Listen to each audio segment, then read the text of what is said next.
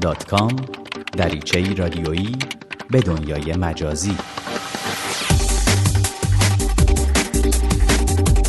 سلام. در برنامه دیگه از سری دات کام با من حامد پارسی همراه هستین تا گشت و گذار رادیویی دیگه داشته باشین در دنیای اینترنت و تکنولوژی های جدید. در برنامه امروز ابتدا به سراغ سرویس جدیدی از توییتر میریم. اپلیکیشنی که قرار همون کاری رو با ویدیوهای شما بکنه که اینستاگرام با عکس هاتون می‌کنه. پس از اون سری به پینترست می‌زنیم و براتون تعریف می‌کنیم که مهمترین نکات کاربردی کار با این شبکه نوپای اجتماعی از نگاه کاربری که بیش از یک میلیون دنبال کننده پینترستی داره چیه؟ و در آخر هم به پرسش باقه پاسخ میدیم که می‌خواد راه حذف یک حساب کاربری توییتر رو بدونه. اما پیش از هر چیز در آغاز برنامه به چند خبر مهم هفته گذشته در حوزه اینترنت و تکنولوژی های جدید می‌پردازیم. به دات کام گوش می‌کنید. یک پال خبر. اپل این هفته از یک آیپد تازه رونمایی کرد. آیپد مکسی نسخه جدیدی از تبلت نسل چهار اپل که با حافظه 128 گیگابایتی عرضه میشه. زمان ارائه این محصول به بازار نیمه بهمن ماهه. قاضی دادگاهی در کالیفرنیا که احتمال کپی محصولات اپل توسط سامسونگ رو بررسی می‌کنه به تازگی به این نتیجه رسیده که شباهت میان محصولات دو شرکت آگاهانه نبوده. این تصمیم ممکنه در حکم نهایی این پرونده تاثیرگذار باشه. حکم اولیه سامسونگ رو به پرداخت خسارت یک میلیارد دلاری به اپل محکوم کرده بود. قرار امسال سامسونگ گلکسی نوت 8 رو راهی بازار کنه. نسل جدیدی از تلفن تبلت های موسوم به گلکسی نوت که در واقع گوشی های همراهی با صفحه نمایش های بزرگتر هستند. صفحه نمایش این محصول جدید 8 اینچی خواهد بود. بلکبری 10 که به تازگی رونمایی شده بعضی از مهمترین اپلیکیشن های کاربردی موبایل رو هم داراست. از جمله فیسبوک، توییتر، اسکایپ، فورسکوئر، اووو و کیندل. اما در این میان نامهای بزرگی هم برای کاربران این تلفن هوشمند جدید غایب خواهند بود. از جمله گوگل مپس. تکنولوژی های امروز.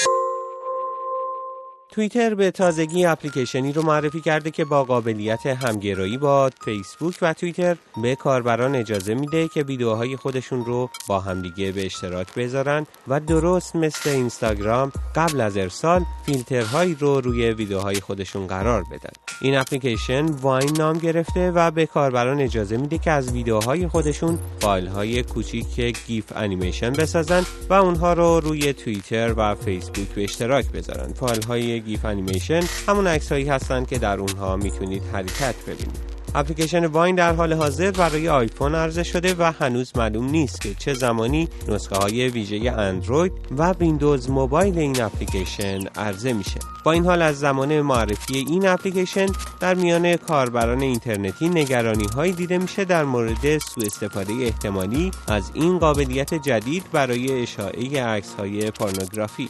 باید دید که آیا این قابلیت تازه برای به اشتراک گذاشتن ویدیو ممکنه به سرنوشت اپلیکیشن 500 پیکسل دچار بشه. اپلیکیشنی که هفته پیش گفتیم به دلیل نگرانی از اشاعه پورنوگرافی از بازار اپلیکیشن های اپل حذف شده. شبکه های اجتماعی. خیلی از شما که از کاربران اینترنت هستین با پینترست آشنایی دارید. شبکه اجتماعی که به شما اجازه میده علاقمندی های خودتون رو با دیگر کاربران به اشتراک بذارین.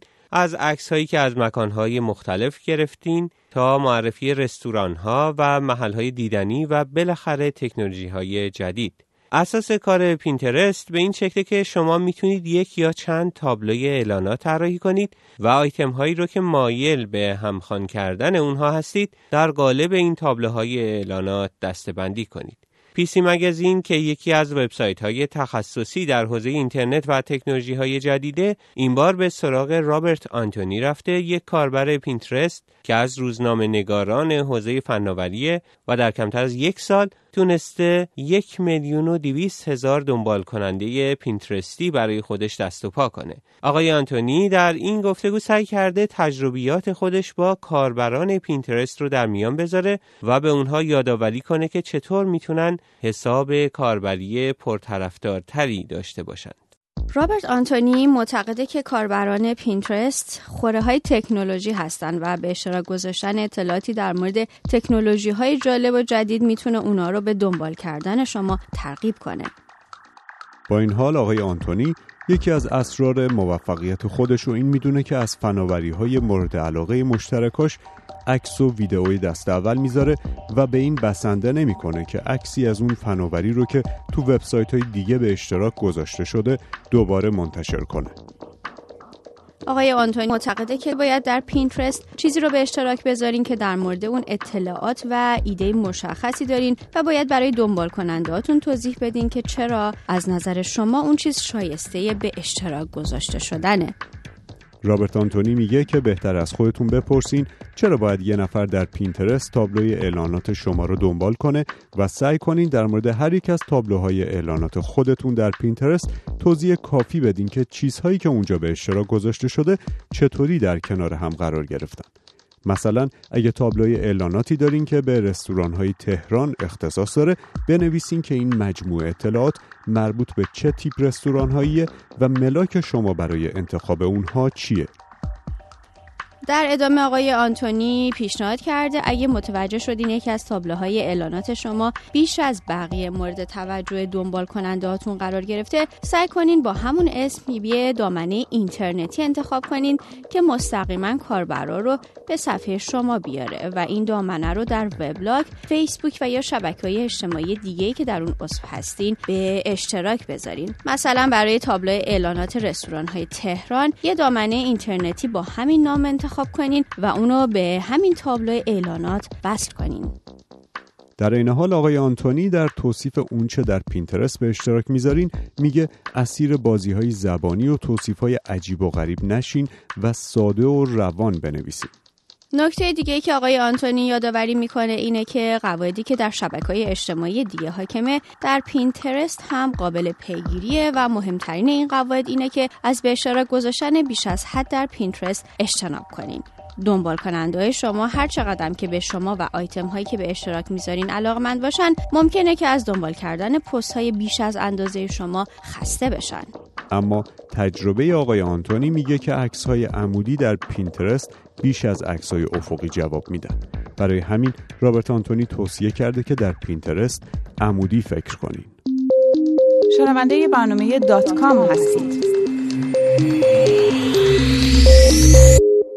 در میان ایمیل ها و نظراتی که در هفته گذشته به دست ما رسید پرسشی که باقر با ما در میان گذاشته بود شاید برای خیلی از شما هم قابل توجه باشه. باقر از طریق صفحه فیسبوکی برنامه دات کام از ما پرسیده که چطور می‌تونه یک حساب کاربری توییتر رو برای همیشه حذف کنه. ممکنه بعضی از شما هم دچار این موضوع شده باشید و برای حذف اکانت اضافی توییترتون یا حساب کاربری توییتری که دیگه نمی‌خواین ازش استفاده کنید دنبال راه حل باشید. اما واقعیت اینه که حسابهای کاربری توییتر به طور مستقیم قابل حذف نیستند و تنها کاری که شما می‌تونید به طور مستقیم انجام بدید اینه که اون حسابهای کاربری رو غیر فعال کنید. البته توییتر حسابهای کاربری غیرفعال رو بعد از سی روز به طور کلی حذف می‌کنه و به این ترتیب حساب کاربری شما یک ماه پس از غیرفعال شدن از بین میره و این تنها راهیه که شما برای حذف کامل یک حساب کاربری توییتر در اختیار دارید. برای غیر فعال کردن حساب کاربری توییتر هم فقط کافیه به قسمت setting یا تنظیمات برین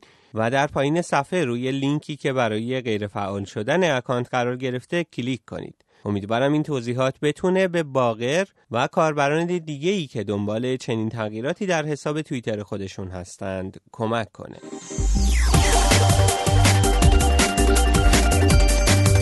در پایان برنامه دیگری از سری دات کام هستیم. در اجرای این برنامه همکارانم امیر نیکزاد مانیا منصور و نوشین سید حسینی من رو همراهی کردند. با ما به نشانی الکترونیکی .com at در تماس باشید یا ما را در صفحه فیسبوکی این برنامه به نشانی facebook.com فردا دنبال کنید.